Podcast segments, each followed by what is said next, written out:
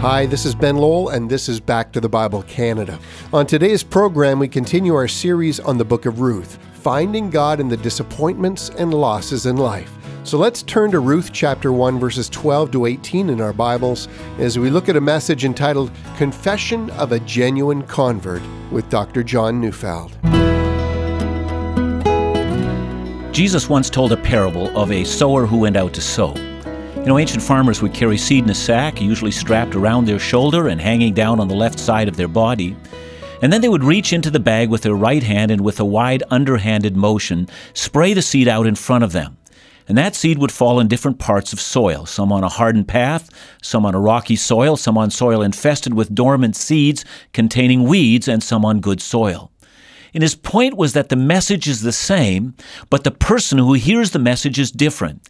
And as Jesus later explained that parable, he would say that there are people who hear the message of the kingdom, and while they are overjoyed to hear, some only endure in this message for a short time. Persecution follows, and a multitude of concerns that are part of living in the world, which include the fact that you must make a living, so they eventually fall away. And Jesus reaffirmed this reality in several ways. In Luke 14, he tells of a king who is making plans for war. He will first of all, he says, sit down and calculate whether or not he has the ability to win. If not, he sends a delegation and asks for terms of peace. The point was that anyone who wants to be Christ's follower should calculate whether they really want to pay the cost demanded for them to become a disciple. You know, I used to pastor a church that had many immigrants, and I have heard many stories in which a Christian conversion meant that the new convert would be thrown out of his or her family, and in a few cases, the person actually had a contract out for them demanding their death. The cost of following Christ was real for them. Now, in the case of Ruth, the cost of becoming a convert to the God of Israel was just as demanding. And that's why I've entitled this message Confessions of a Genuine Convert. It's because every genuine convert, regardless of their family or culture, has a price to pay. For some, it will include the loss of friends and family, and for others, it may be the loss of a lucrative job. For some, it's the loss of their reputation, and for some, it means turning from a sin that has been a source of comfort to them in the past but for all it means to abandon the idols that were once a part of our lives and to turn from that which we once worshiped and couldn't live without, and to serve the true and the living God. Now, we've been studying the book of Ruth, and we've ended our study yesterday with Naomi urging her two daughters in law not to journey to Israel with her, but return back to Moab, to their people and to their gods. Why follow a disillusioned older woman who has nothing, and who had even lost faith in God's benevolence towards her? And Ruth 1:14 reads, "Then they lifted up their voices and wept again. And Orpah kissed her mother-in-law, but Ruth clung to her." Now what now occurs is in some senses most almost unthinkable. Adele Berlin writes, "The ancient world had no mechanism for religious conversion or change of citizenship. The very notion was unthinkable." But it really was not unthinkable for Israel and its people. If one goes back to the story of the Exodus, at the moment Israel came out of Egypt, Exodus 12, 37 to 38 says, And the people of Israel journeyed from Ramesses to Succoth, about 600,000 men on foot, besides women and children. And then note this line A mixed multitude also went up with them. The mixed multitude must refer to a great many people who are not ethnically Hebrews from the genetic race of Abraham, Isaac, and Jacob. And so it must have been a number of people of God who are actually of mixed ethnic origin. Furthermore, Numbers 9 makes it clear that the Passover was open to Gentiles if they will commit to live under the law of the God of Israel. And of course, was that amazing account recorded in both Joshua chapter 2 and chapter 6, a prostitute named Rahab, a Gentile immoral woman from the city of Jericho in faith, hid two Hebrew spies, and in so doing made an agreement with them that she would join herself to the people of God. Ruth must have believed it was possible for her to do the same. See, all I can imagine was that in spite of the animosity that had historically existed between Israel and Moab, and the recent encounter with the Moabite king Eglon ruling over the Hebrews for 18 years, and his assassination at the hands of a Hebrew judge, in spite of all this, Ruth would not take her sister in law Orpah's lead on this one. because from Orpah's perspective, she will not desert her traditions, her ancestors, and her religion. But Ruth doesn't see it that way. She clings to Naomi. She won't let her go. And by now, Orpah is gone, and the two women, the disillusioned and disappointed Naomi, and the hopeful and believing Ruth, left alone, two women engage in an intense conversation. Verse 15 reads, And she said, See, your sister in law has gone back to her people and her gods. Return after your sister in law. Uh, we have seen how complicated this statement is, how it makes Naomi into a hypocrite. But if we do not at least try to understand what she's saying from her perspective, we fail to understand the story. Let's remember her rationality. Verses 11 to 14 reads, But Naomi said, Turn back, my daughters. Why will you go with me? Have I yet sons in my womb, that they may become your husbands? Turn back, my daughters, go your way, for I am too old to have a husband. If I should say I have hope, even if I should have a husband this night and should bear sons, would you therefore wait till they were grown? Would you therefore refrain from marrying? Now, Naomi wanted the two women to see how unreasonable this is. It's important not to read this account as if it were written in the Western world in the 21st century, because, you know, within our culture, we might say, ah, sounds creepy. Uh, you were even thinking about having kids now, and I should wait for 20 years to marry one of them? Uh, wherever did you get that idea? But we must understand love and marriage in a very different way than we do in our Western ideal of romantic love. Most people throughout history have gotten married and then, after the marriage, learned to love that person, rather than how we think of getting married because we love that person. And furthermore, we can't understand Naomi's statement unless we understand the law of levirate marriage. Listen to Deuteronomy 25, verse 5. It says, If brothers dwell together, and one of them dies and has no son, the wife of the dead man shall not be married outside the family to a stranger. Her husband's brother shall go into her and take her as his wife and perform the duty of a husband's brother to her. Naomi understands this. This is how things are done in Israel. And she wants her daughters to see how absurd this is in her situation. If you assume Naomi is married at, let's say, 17, 18, uh, maybe she's 20 when both of her sons are born, and these two boys are 20 when they marry, and they live 10 years in Moab, Naomi must have been around 50 years of age. Having a child is not going to happen, and then waiting another 20 years seems unreasonable. But if these women don't marry, they're going to be destined to poverty. Now, when I read this, I'm left to ponder why Naomi doesn't mention what seems to me to be the other alternative. Why does she not mention that she will find from among her relatives husbands for these two women? And the answer must have something to do with the animosity between Israel and Moab. Naomi knows there is so much bitterness between the two nations, these two women will never be accepted. She never mentions this, but this seems an obvious unmentioned feature of the story. And this brings us to the theme of the story.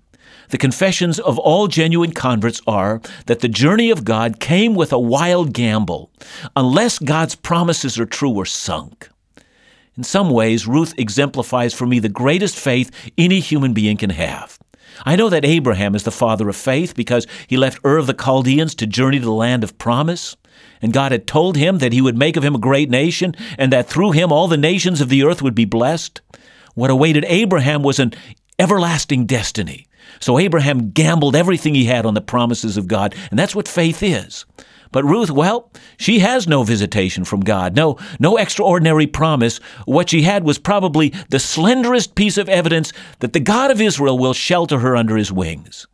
And on the basis of so little, she commits herself. I want to say her faith was greater even than that of Abraham. See, for those of us who value family and security over the call of God, family and security become an insurmountable barrier to God. Jesus put it quite bluntly in Luke 14 26. If anyone comes to me and does not hate his own father and mother, and wife and children and brothers and sisters, yes, and even his own life, he cannot be my disciple. Now, the word hate must be understood within its context. Whatever stands between you and Christ must be despised in this sense, in the sense that it cannot be valued over Christ. The fact is, many people never respond to the gospel because they don't want interruptions in their lives. Everything they want must be planned and in control. And in this way, control, security, safety, all these things become an idol that our souls simply will not release. And when we come back, we're going to read some of the most famous words in the Bible, words that have been repeated at countless weddings. But they are words that really should be repeated at countless personal testimonies because they tell what conversion actually feels like. Stay with me for that. There's so much more to this critical point in the story about Ruth's decision to cling to Naomi than we might read at first glance. I think we've been shown what a powerful and life changing decision she had to make. It wasn't just about following her mother in law, this was about following God. After the break, we'll see more about this incredible leap of faith that Ruth took and how her story is not unlike ours.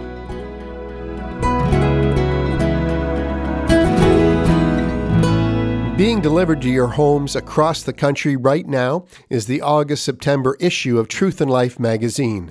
This issue focuses on the all important topic of culture, the culture we live in, how to be salt and light as followers of Jesus in our culture today, and how to speak to a multicultural society about Christ. These are essential issues of living out our faith in a meaningful way. So make sure to receive your copy of Truth and Life magazine this month. And as an added feature, we'll be presenting the Truth and Life magazine online at backtothebible.ca. And not only this month's issue, but back issues as well. But to receive your own free subscription, all you need to do is call us at 1 800 663 2425 or sign up online at backtothebible.ca. Now let's go back to the Bible with Dr. John Neufeld.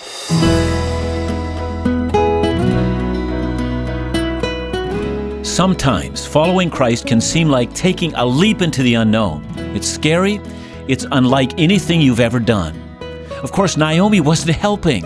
God, in her words, was against her, and surely He was against all who were with her. And once this had escaped from her lips, something just clunked in Orpah's heart. She embraced what Naomi said, and as soon as she did, Orpah's journey toward the God of Israel had ended. Christians, watch what you say. Your words will make the difference in people on the road to heaven or hell. But, says our Bible, Ruth clung to Naomi. Now, the Old King James translates that as cleave. And those of you who remember the old King James will remember that in Genesis it is said that a man will leave his father and mother and cleave to his wife. In other words, Ruth was determined that no other attachment that she presently had would be greater than her attachment to Naomi. She was expressing permanence, a permanent bond between her and Naomi. And this was too much for Naomi. It brought out the very worst in her. Now to those famous words in Ruth 1, verses 16 and 17. But Ruth said, Do not urge me to leave you or to return from following you. For where you go, I will go, and where you lodge, I will lodge. Your people shall be my people, and your God my God. Wherever you die, I will die, and there I will be buried. May the Lord do so to me, and more also, if anything but death parts me from you. Now, that word urge as in, do not urge me to leave you. That word urge is the same word that is used in Ruth chapter 2, verse 22. There, Naomi is speaking to Ruth and says, It is good, my daughter, that you go out with his young men, lest in another field you be assaulted. Now, the word assaulted, which refers to rape, is the very same word in 116 translated as urge. It means to press someone violently against their own will. Understand the tone in which Ruth is communicating these beautiful words. For the first time, we hear anger in Ruth's voice. Do not assault me this way any longer. Do not abuse me any longer. Do not press me against my will by attempting me to drive me from you and from the God of Israel. And then, in order to make her determination known, Ruth tells Naomi the two women will never live apart. They will be a part of each other's lives so closely they will live together until one of them dies. Now, in the Old Testament, the idea is clearly presented that one's God and the people of that God cannot be separated. I know that in the West, we tend to see matters rather individualistically, but that really isn't biblical because God created his people. So then to belong to the one true God is to belong to the people of that true God. You know, added to that, the idea of burial was key. One was buried among one's own people, kind of like the world that existed in Canada three generations ago when churches used to have graveyards in order to make the statement that one was united with a people of faith both in life and in death. So, what's Ruth saying? Darrell Bock said it well. He said, with radical self sacrifice, she abandons every base of security that any person, let alone a poor widow, could have clung to. And then, then in case you missed it, she calls a curse down on herself. May I be cursed by the God I have come to believe in, if ever I abandon this commitment. May the Lord, Yahweh, the God of Israel, do so to me and more also if I abandon any part of this agreement. Now, reading that text might make us wonder May the Lord do what to me? I mean, she doesn't say. But interestingly enough, we find that same statement numerous other times in the Bible. For instance, after the death of Abner, David tore his clothes and grieved and refused to eat. And his men came to encourage him to eat, and he responds, God do so to me, and more also if I taste bread or anything before the sun goes down. You find Solomon using that same formula. Even wicked King Ahab would use that formula, but what does it mean? Well, throughout the law of Moses, provision is made for people to make an oath before the Lord. Never were people required to make oaths, but once they had made them, they were bound to them. Deuteronomy chapter 30, verse 2 says, If a man vows a vow to the Lord or swears an oath to bind himself by a pledge, he shall not break his word. He shall do according to all that proceeds out of his mouth. You remember the rash oath Israel made to the Gibeonites in the book of Joshua, and even though it was not in their best interest to keep their promise, they refused to break it. Oaths cannot be broken without incurring the displeasure of God. The Bible says to do so means that we will bear our iniquity. Later in Psalm 15, we are told that vile people make oaths and then break them. So when Ruth makes an oath and calls on the God of Israel to respond in kind if she breaks it, she places herself under the wrath of God if she should at any time forsake Naomi. Now, many of us have heard the statement, don't burn your bridges after you. And the idea is don't leave yourself in a place that if you make a mistake, you can't go back. And in many cases, that's very good counsel, but in some cases, that is the worst counsel you can receive. You know, when the Allied troops landed on the shores of Normandy and those boats opened up in the front, there was no way back. They would either defeat the enemy, take out their machine gun nests, or they would all lie dead on the beach. And there are some things in life in which we are meant to burn our bridges, in which there is no escape clause, no exit plan, no way out, but only straight ahead. And this, by the way, is why this verse is so often quoted at marriage ceremonies. Couples used to say verses 16 and 17 standing at altar. They're saying, no matter how this turns out to be, no matter how sick you become, or no matter what you and I become, may the Lord do so to me if anything but death separates the two of us. You know why so many people come to church occasionally, then go back to their old way of life, then come back to church and they feel better for a while, and then go back to their old way of life? It's because they've never been converted. They've never burned their bridges. They've never thrown themselves onto Christ with no way out, but only pressing ahead into God. They think they can constantly run back and forth between Israel and Moab, but that's an illusion. You can't go to the God of Israel until you burn your bridges. So if you're going to, on a journey to God, if you're going to find God in the disappointments and losses of life, you'll have to give yourself to an unwavering faith. I will follow you, whether the pathway be easy or it be hard. The nature of the pathway is not the issue. The nature of the God I cling to, that's the issue. And so we come to the final verse in our section. And if you think about it, it is rather quite lovely. Ruth 118 says, And when Naomi saw that she was determined to go with her, she said no more. In fact, there is no more to say. It's over. Ruth is a converted woman, and hers is the confession of a genuine convert. And what do we make of that? Well, let's consider the words of Paul in Romans chapter 8 verses 35 to 39. Remember what he said? Who shall separate us from the love of Christ? Shall tribulation or distress or persecution or famine or nakedness or danger or sword? As it is written, For your sake we are being killed all the day long. We are regarded as sheep to be slaughtered. No, in all these things we are more than conquerors through him who loved us. For I am sure that neither death nor life, nor angels nor rulers, nor things present nor things to come, nor powers nor height nor depth, nor anything else in all creation will be able to separate us from the love of God that is in Christ Jesus our Lord. Now, listen, I understand that that's God's promise to us. He will never let go of our hand, but let's make that our promise to God. Let's say to Him that regardless of what comes, I will press into you.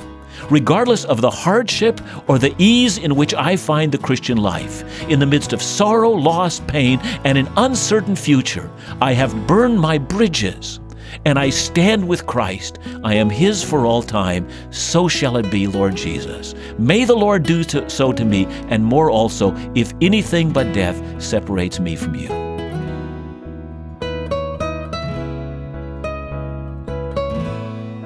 John, what a great story. It's really a story of encouragement to see how uh, Ruth just took hold of what she believed was right and took hold of her relationship with God. I want to look back, though, at something you said earlier in today's message. And you said, Christians, watch what you say. Your words will make the difference in people on the road to heaven or hell. Could you share a little bit more about that for us? I think sometimes we simplify what we say. So, you know, we say to ourselves, well, I shouldn't use profanity. I shouldn't, you know, I shouldn't say those kind of things that are God dishonoring. But we need to recognize that whatever is not done in faith is God dishonoring. When we express confidence in God in all times, even in the times of sorrow and struggle and suffering, we are in fact lifting up God's name. See, that's what we're called upon to do. We're called upon to trust Him and we're called upon to express our trust to others in the same time. I mean, struggle are a great time for us to share our faith. Don't you think so? Thanks, John. And uh, it is a great opportunity for us to realize the importance of sharing our faith in not only what we say, perhaps what we don't say, but certainly in how we live. Thanks for joining us again today on Back to the Bible Canada, and join us again tomorrow as Dr. Neufeld continues our study in the book of Ruth.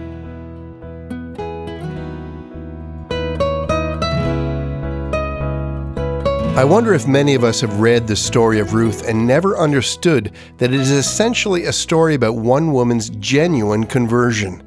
Perhaps we too see ourselves reflected through her struggle to throw aside everything she's known, her family, her old life, to follow God at all costs. We all must learn to burn the bridges behind us, those things that hinder us from God, and take that step of faith.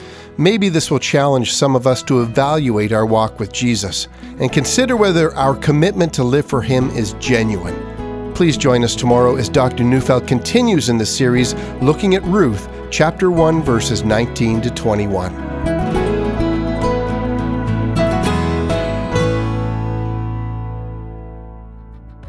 I hope that today's program has challenged people right across the country to hold fast to your relationship with God, to put behind those things that hold us down or hold us back from walking closer to Jesus every day.